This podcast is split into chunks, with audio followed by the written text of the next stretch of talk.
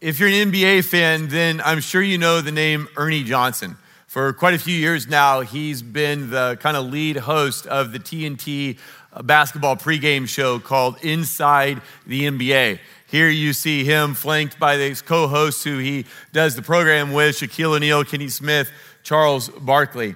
One thing you might not know about Ernie Johnson is that during his very successful broadcast career, he became a Christian and Jesus changed his life. Uh, Ernie and Cheryl had two kids, a six year old boy and a four year old girl, when uh, Ernie came home from work to find his wife saying that she felt like maybe they should consider adopting a child. Uh, more than that, she was sure that she wanted to adopt a child, and she wanted that child to maybe be from the country of Romania. She'd been reading a lot in the news about Romania and the hardships it had experienced as a country. It spent decades under communism. The economy was uh, really bad. People were impoverished. They didn't have enough money to care for basic needs. And so a lot of Romanian families ended up just turning kids out, putting them out on the streets and abandoning them. The kids that had disabilities, they were put in a home known as the Home for the Deficient and Unsalvageable. So Cheryl and Ernie, they talked, they figured out a plan. Okay, we think we could probably adopt a child. We'd like to adopt a girl under one with no permanent disabilities. So, okay, with that in mind, Cheryl heads off to Romania with this group. She's outside of, of the capital, Bucharest, visiting this orphanage when she finds a phone to call Ernie. I'll let him pick up the rest of the story. On one of those rare occasions when we were able to secure a phone line, Cheryl detailed that visit for me. As she waited in the lobby, a nurse brought out a child. It was a boy, not quite three years old. He'd been abandoned in a park at birth. He could not walk, he could not speak. Hun, I, I met this little boy today, the first child I saw. The nurse told me, Do not take. Boy is no good. Ernie, he has so many issues. He's so much more than we said we could handle, but I don't know if I can go the rest of my life wondering what happened to him. Her words hung there, demanding a response for 10 seconds with neither of us speaking. Sometimes you're captured, even on a scratchy telephone line halfway across the world, not by the words you're hearing, but how they are spoken. Those words were coming from some inner recess of Cheryl's heart, some place not easily accessed, some place for which only an abandoned, hopeless Romanian orphan had the key. Suddenly, all the things we talked about and all the things we'd written in the required adoption paperwork about the severity of a child's condition we were willing to take on became secondary. Then bring him home. That little boy that Cheryl brought home from Romania, his name was Michael. Turned out he had a very severe form of muscular dystrophy. This is Michael later in life uh, with him in a picture with his father, Ernie. They said he wouldn't be able to speak, but he did speak. And when he spoke, he spoke about cars. He was fascinated with cars. He, he couldn't tell you a lot about people, but he could tell you what kind of car they drove and every detail about that car. So he was fascinated with cars, but he was also fascinated by the phrase, love you too. He'd heard it so much around his house that every time he talked to people, he would just say, love you too. Love you too. Michael died in 2021 of complications from his disability. He was 33 years old. When Cheryl traveled across the world looking for a child in need, when Ernie heard the story of Michael and said, Bring him home, they were both expressing the heart of God. Here's how Ernie put it himself. He said, It's rooted in our faith, our Christian faith. We're instructed to care for orphans and widows. We don't want credit, we don't want pats on the back. We're getting a heck of a lot more out of it than they are. When Ernie said we're instructed to care for orphans and widows, he's talking about the book of James. We met James last week on Easter and we saw how Jesus changed James's life and how that change of James's heart expressed itself in a care and concern for the vulnerable. Next week, we're kicking off a new sermon series. For the next several weeks, we're just going to focus on Jesus. But I just wanted us to take us back, probably because I was convicted by uh, James's call to care for orphans and widows last week. And so I'm just making us all go back one more time to that verse before we leave it. So let's read it James chapter 1. If anyone thinks he's religious and does not bridle his tongue, he deceives his heart. This person's religion is worthless. Religion that is pure and undefiled before God the Father is this to visit orphans and widow in their affliction. See what James said is that God's heart is for the orphan and the widow. And the way he sets it up is he contrasts worthless religion with religion that he says is pure and undefiled. Now, when James is talking about worthless religion, he's not saying that all religious rituals and religious traditions are worthless. He's not saying that. But what he is saying is that religion, uh, religious traditions and rituals that focus only on our behavior, religious rituals and tradition that miss the heart of God, well, that religion is what is worthless. And when you read your Bible, you know where James got it, right? I mean, this is a theme throughout all of scriptures.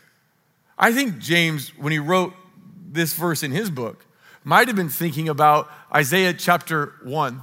Now, look, this is the prophet Isaiah. He does not mince words, so buckle up and have some thin or thick skin. Here we go. The multitude of your sacrifices, what are they to me? says the Lord. I have more than enough burnt offerings of rams and the fat of fattened animals. I have no pleasure in the blood of bulls and lambs and goats. Stop bringing meaningless offerings. So, all the people of Israel, they're going around doing what they're supposed to do. They're, they're making these offerings, these sacrifices, just as they're instructed. But God says, I got enough of this. I don't need any more. I don't even take pleasure in it. Your offerings have become meaningless. Then he says, Your incense is detestable to me. New moon, Sabbath, convocations, in other words, these religious holidays, I cannot bear your worthless assemblies. Your new moon feasts, your appointed festivals, I hate with all my being. They have become a burden to me. I am weary of bearing them. When you spread out your hands in prayer, I hide my eyes from you. Even when you offer many prayers, I'm not listening. Your hands are full of blood. Wash and make yourselves clean. Take your evil deeds out of my st- sight. Stop doing wrong.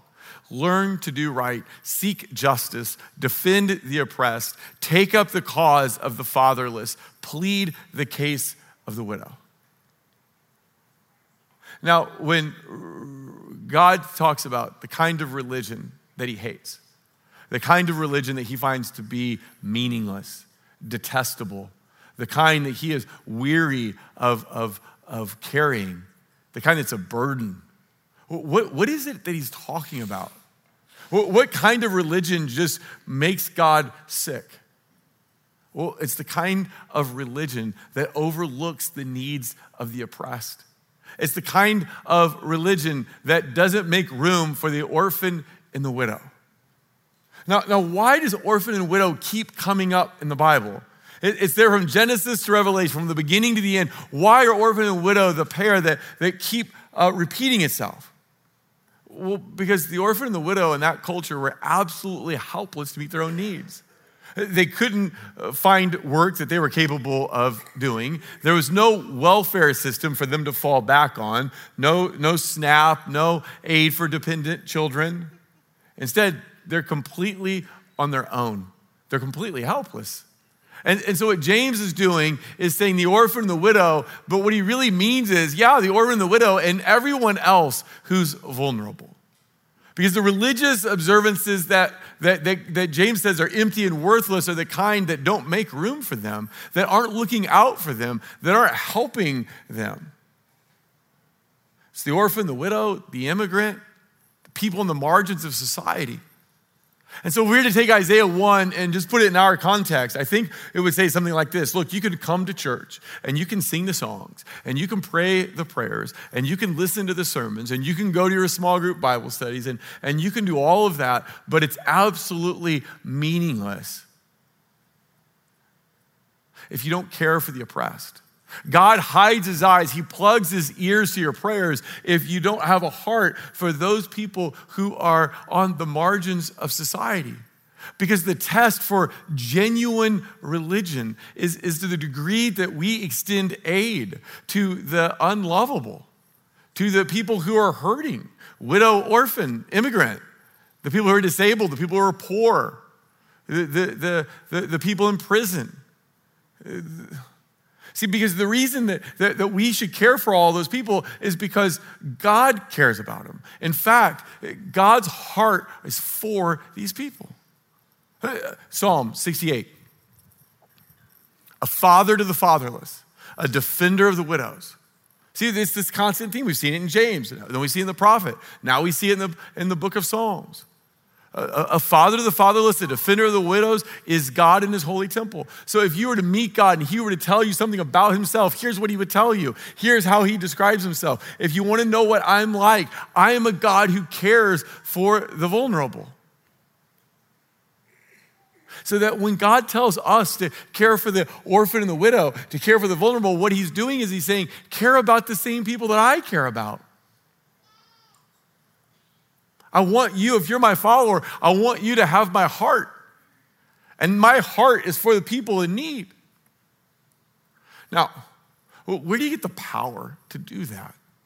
Because we all know that caring for people in need, it takes a certain amount of, of sacrifice.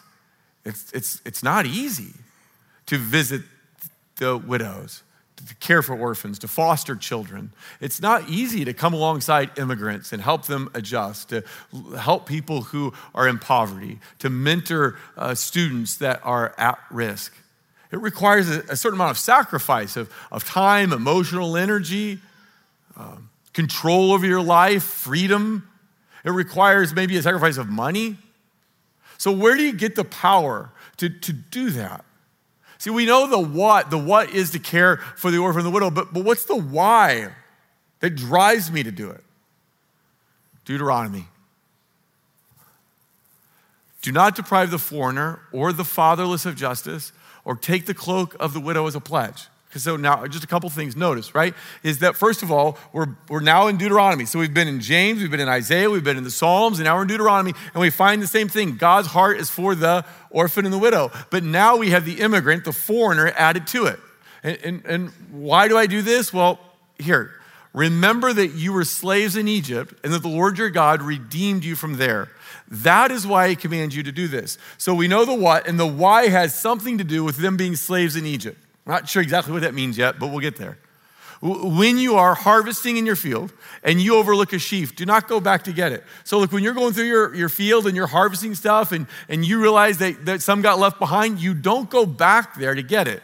But instead, leave it for the foreigner, the fatherless, and the widow, so that the Lord your God may bless you in all the work of your hands. When you beat the olives from your tree, don't go over the branches a second time. Instead, leave what remains. And now, are you getting it yet? For who? Well, the foreigner, the fatherless, and the widow. When you harvest your grapes in your vineyard, do not go over the vines again. Leave what remains. By now, we can all say it together, right? Leave what remains for the foreigner, the fatherless, and the widow. God thinks we're dumb uh, because we're dumb. And what I, what I mean by that is just that we don't get it, right? Sometimes you just have to keep repeating until you get it. It's not usually that we can't get into our head, it's that we can't get into our heart.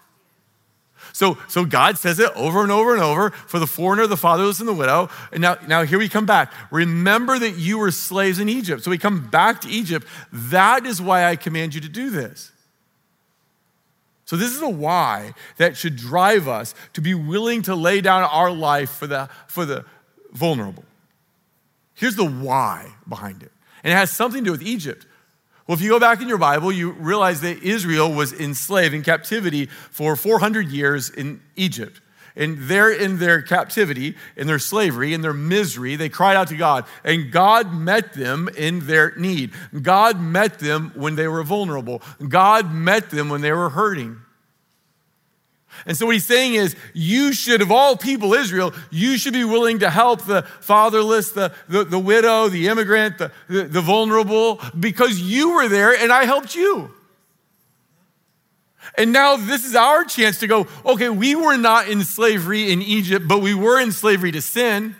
We were in slavery to, to, to, the sin that made our life miserable. And in our greatest moment of need, God did not walk away. God did not shake his head and cluck his tongue. He came and intervened in our life. So, what he's saying is that of all people, we should be the ones who want to help the vulnerable because God helped us when we were vulnerable. So, you see, this isn't like some self righteous pity party. It's not like this, oh, bless their heart, look how needy they are. It's, this isn't a, a, sense in which, well, we're the good people because we're going to help all the poor people. It's not a look at us, we're special. It's not that at all. I mean, I think honestly, if that's our attitude in it, then it probably makes God want to vomit.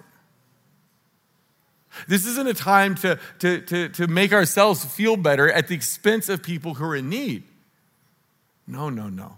This is the time to go. We were in need and God met our need. Therefore, we joyfully have the opportunity of sharing the love that God showed us, to do for others what God did for us. Because you see, because you see, God traveled halfway around the world, even further, looking out for people that were in need that He could help. God saw you in the home of the deficient and unsalvageable and said, Bring him, bring her home. That's what God did for us. He says as much in the book of Ephesians. So he decided long ago to adopt us. He adopted us as his children with all the rights children have. He did it because of what Jesus Christ had done. It pleased God to do it. When Paul Knight was a pastor in North Dakota, he and his family sponsored a child with through Compassion International. Many of you, I'm sure, do that. If you haven't had the opportunity to do that, you should. It's a great way for our family to, to not only help someone, but to build a relationship with that person uh, over many, many years. Well, Paul wanted to take it the next step. So he and his family went to visit this 10 year old girl in Ethiopia that they had been sponsoring. They knew that their child they were sponsoring, a single mom who uh, worked at some kind of like bar. That's, eh, they weren't sure. Turned out it was kind of a local bar where they both lived and she worked. They took gifts with them in order to, to, to give them to this girl. And, and uh, uh, she's about 10 at, at the time, right? So, so they're talking to her in this bar slash home, and the crowd starts coming in. So the guide, the person who is with them, kind of looks at them and says, Okay, now it's time for you guys to go. And Paul's like, well, look, we came all this way. We just want to spend a little bit more time with her and talking with her. And so the guide allowed it to happen, but more people started coming in. It started getting louder and louder now. And it says, okay, now it's getting dangerous for you to be here. You must go now. And so Paul points at the girl they had sponsored and says, well, what about her? And the guide said, well, this is her home. And, and, and Paul asked, well, will she be safe? And the guide says, Well, mm, not really safe, but it's her home.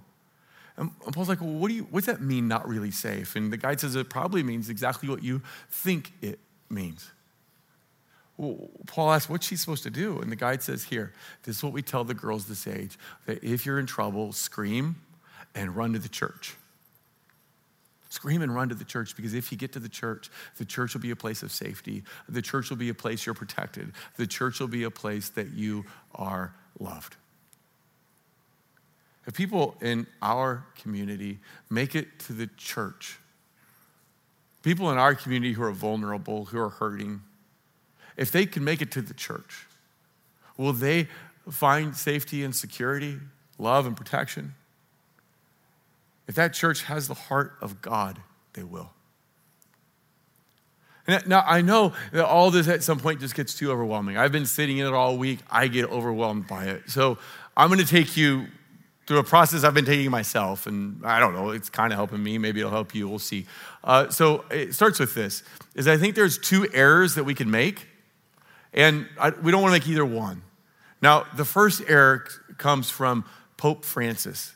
And of all things, it comes from a tweet of Pope Francis, which might be the only redemptive thing ever to happen on Twitter. Okay, so I didn't know the Pope tweeted, but the Pope tweets. Here we go. We must not give into the lies of the evil one when he tells us there's nothing we can do in the face of violence, injustice, and sin. So here's the first error is that to think there's nothing we can do, like the world is so broken.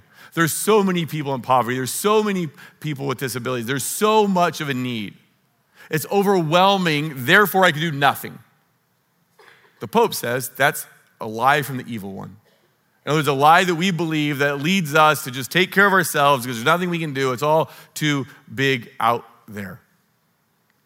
In a moment, I'm going to try to tell you that maybe you should go to that foster meeting because here's the thing is that there's all kinds of little things that people can do. I bet you can pray.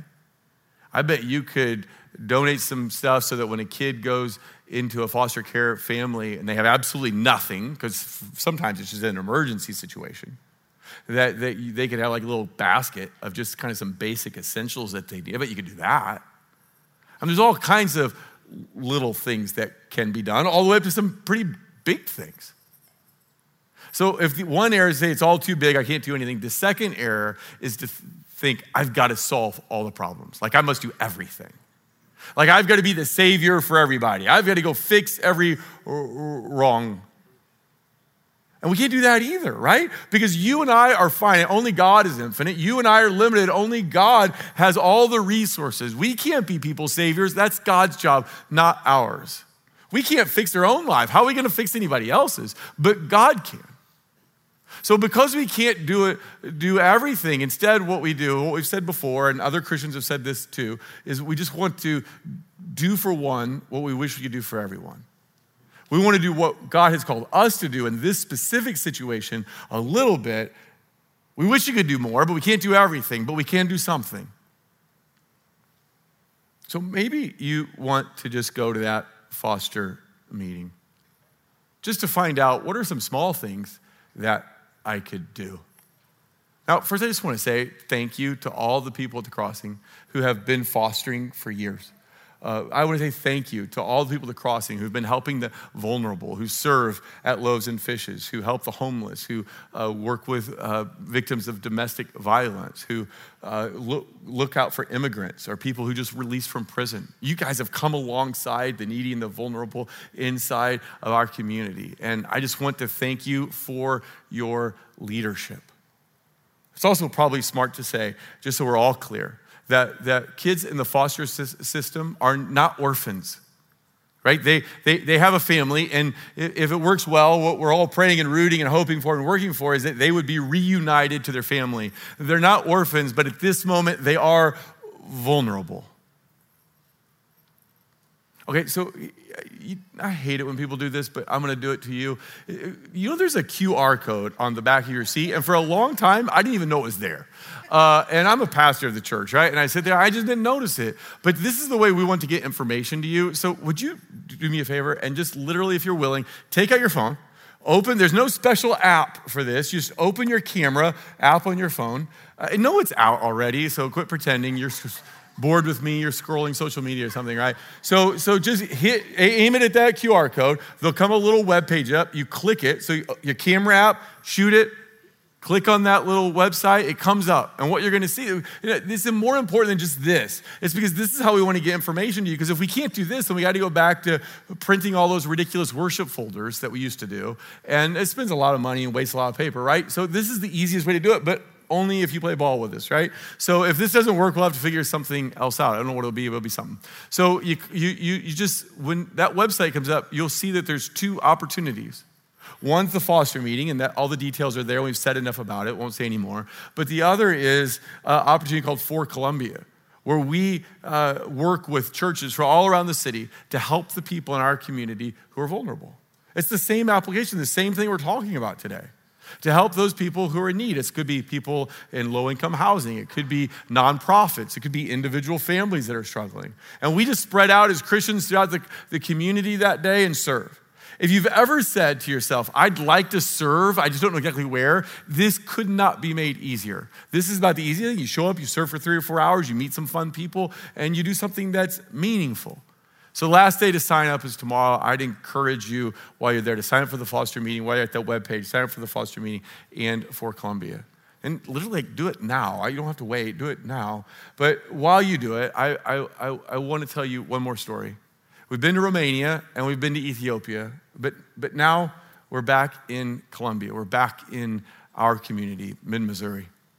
This is a guy named Michael. He's the oldest kid there. He's about 15. His brothers, when this picture is taken, his, his brothers are about seven and five.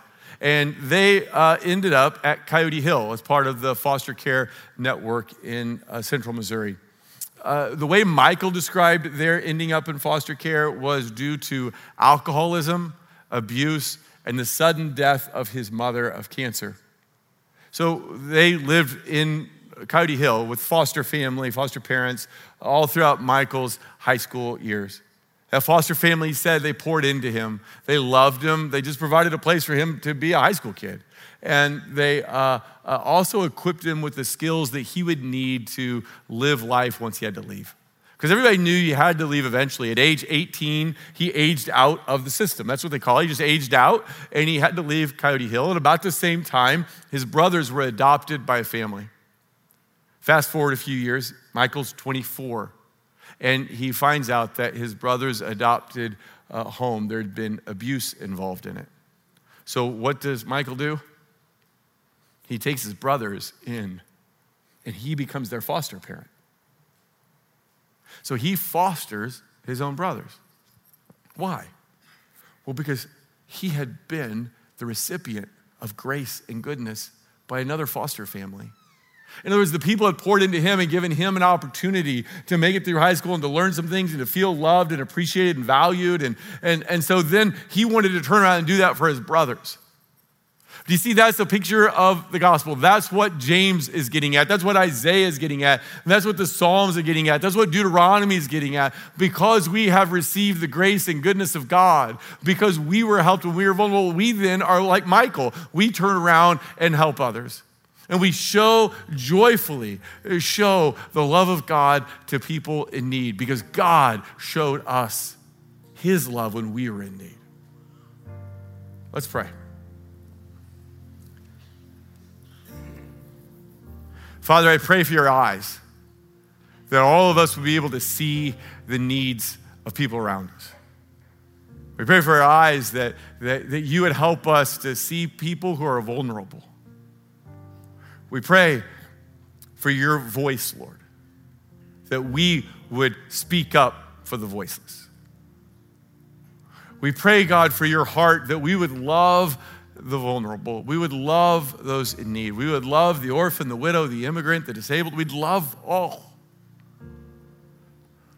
We pray, God, for your hands, that you would give us strength to minister to the people that you've called us to. We pray for your wisdom that we might know what role we should play.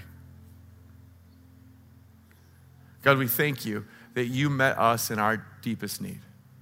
We thank you, God, that when we were vulnerable, when we were in the home of the deficient and unsalvageable, that you did not pass us by, but you came and rescued us, that you came and met us there in our need. We thank you, Jesus, for loving us. Thank you, Jesus, for bringing us home to you. It's in your name we pray. Amen.